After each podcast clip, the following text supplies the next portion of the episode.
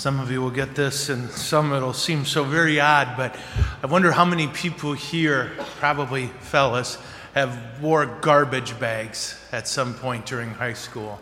Anyway, yeah? Got a few? Yeah? And, and if you raise your hand, you know exactly why, right? And maybe uh, the rest of you are like, um, were you completely insane? Yes, uh, but that's irrelevant. This was about cutting weight for wrestling. Any you know about this? That when it's time to cut weight, one of the ways that they would do it is you, you put the garbage bag on, then you put your clothes over it. And if you think, that sounds horrible, um, it is. Yeah, and, and all day, sitting in class, you could tell who, right? Because you'd hear them every time they move. You'd hear this garbage bag going.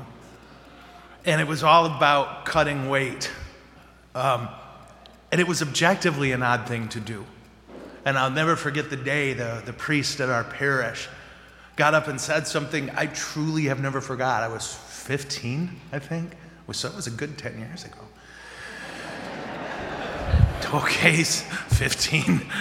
Um, he said, You know, if the Pope came out with an encyclical tomorrow and said that all boys between 14 and 18 need to wear garbage bags once every four weeks beneath their clothes, you'd revolt. You'd revolt. Say, the Holy Father's nuts. What a stupid thing. Why would we do that for God?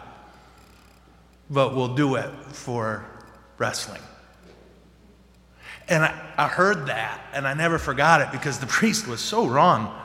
Um, but what a powerful thing, isn't it? To think about the lengths we'll go to to do what we want to do. And how, kind of, when it comes to God, our temptation is always to do the opposite, right? The ultimate wedding question. Every wedding mass I've ever celebrated in 25, 24 years as a priest, right? What's the big question after a wedding mass? Do you know? Father, does this count? And I always, I always point to the couple and say, yeah, they're married. That's not what they're asking, right? Does this count? Yeah, they're married. It counted. What are they asking? Do I have to receive Jesus tomorrow? Yeah? He's not worth me getting up, Father. Sorry. Isn't that something? And we all fall into it, don't we?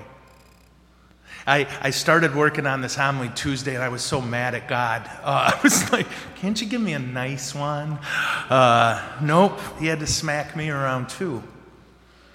And it, it started for me, uh, you know, I'm working through how, do, how does this play out, Lord? How can I show me that I should put you first? How can I do that? And you know, Wednesday morning, every Wednesday, we pray the 8 o'clock Mass with the little squeakers at school. And then we hustle over to the, um, what do you call it? The office. I'm sorry, I'm in charge. Uh, hustle over to the office, and we do this really long meeting. Yeah? It's, meetings are, man, uh, I will skip purgatory. You know what I mean? It's martyrdom by meeting, but. And I look at the first item on the agenda, and it's mine. So immediately my mouth starts moving and noise coming out. Yeah, murmur, murmur. And then our business manager, not the priest, the business manager said, Father, would you like to do an opening prayer? I'm like, uh huh. and that was a good smack in the head, wasn't it?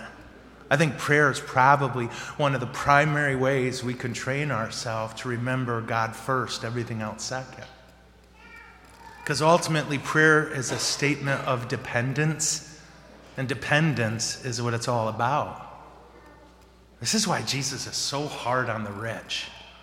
Not because he hates them, but because he loves them. He wants them home.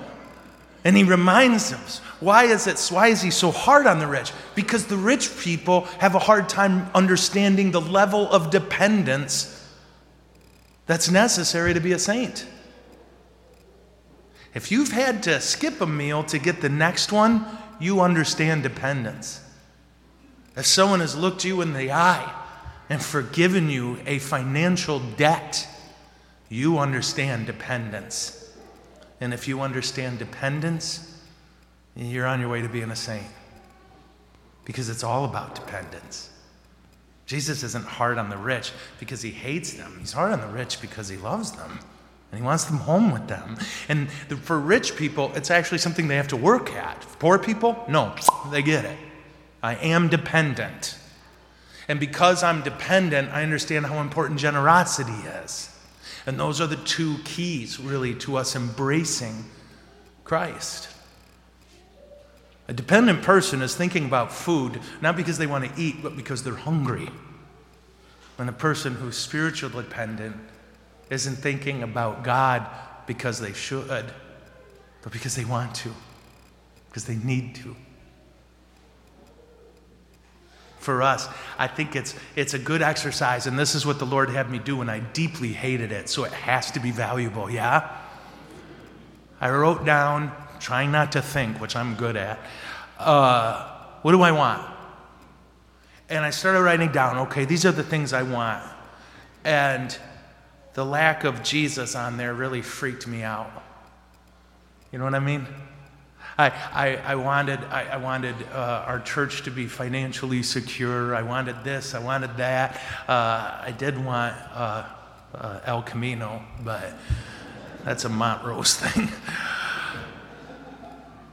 I do want to be holy. I really do. I want to be a saint. But I have to act like a saint to be a saint. And a saint prays, and a saint thinks of Jesus all the time. And a saint is aware how totally dependent they are on God. And if my list doesn't reflect it, uh, it's time to pray more. It's time to deepen my sense of dependence on the Lord.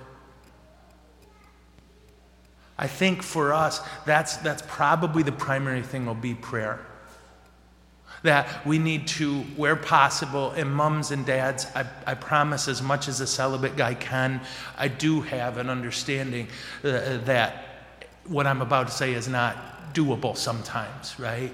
With, especially with little squeakers. But the ability to get up earlier than I want to, because I know that the most important thing is for me to pray. That we all got to strive for that.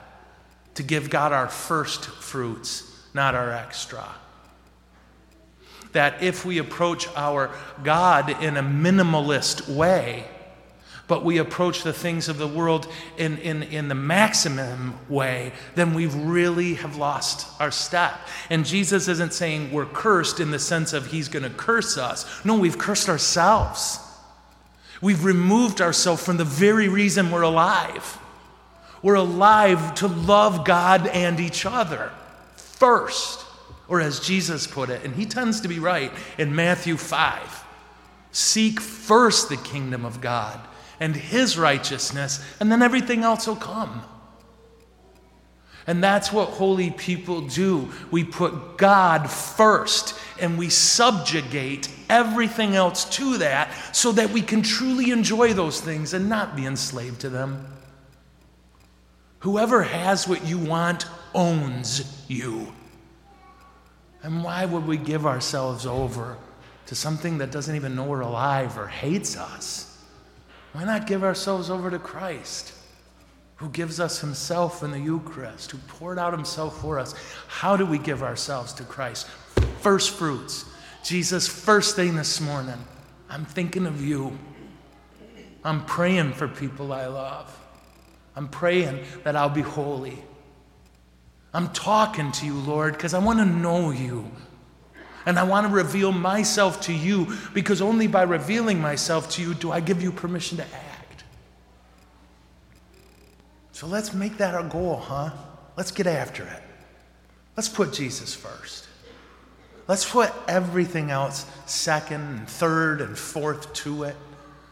So that in Jesus' words, what did he say? I came so that you'll have life and have it to the full. And the only way we're going to have life is if He's first. Then we'll really enjoy those other things because we will own them and they won't own us. And the only thing that'll own us is love. And what a great thing that is. Let's make that commitment, huh? As people, as families, to say Jesus gets our first, not our leftovers. If we have to miss a, a practice, we'll miss a practice. God earned that. If it means I got to get up a little earlier, I'll get up a little earlier. God earned that. And wherever possible, all through the day, I'm going to be thinking of you, Lord, thinking about you, talking to you. This is what it means to be blessed because it fulfills the reason for which we are made. We are not made for ourselves, in the words of the apostle. We're made for God and for each other. So when Jesus tells us today what makes us blessed and what makes us cursed, what makes us blessed is to know how dependent we are on the Lord and what a good thing it is that we're dependent on someone so dependable. And so we'll stay close to him and we will cling to him. And we will find that that makes us very blessed. Amen? Amen. Okay.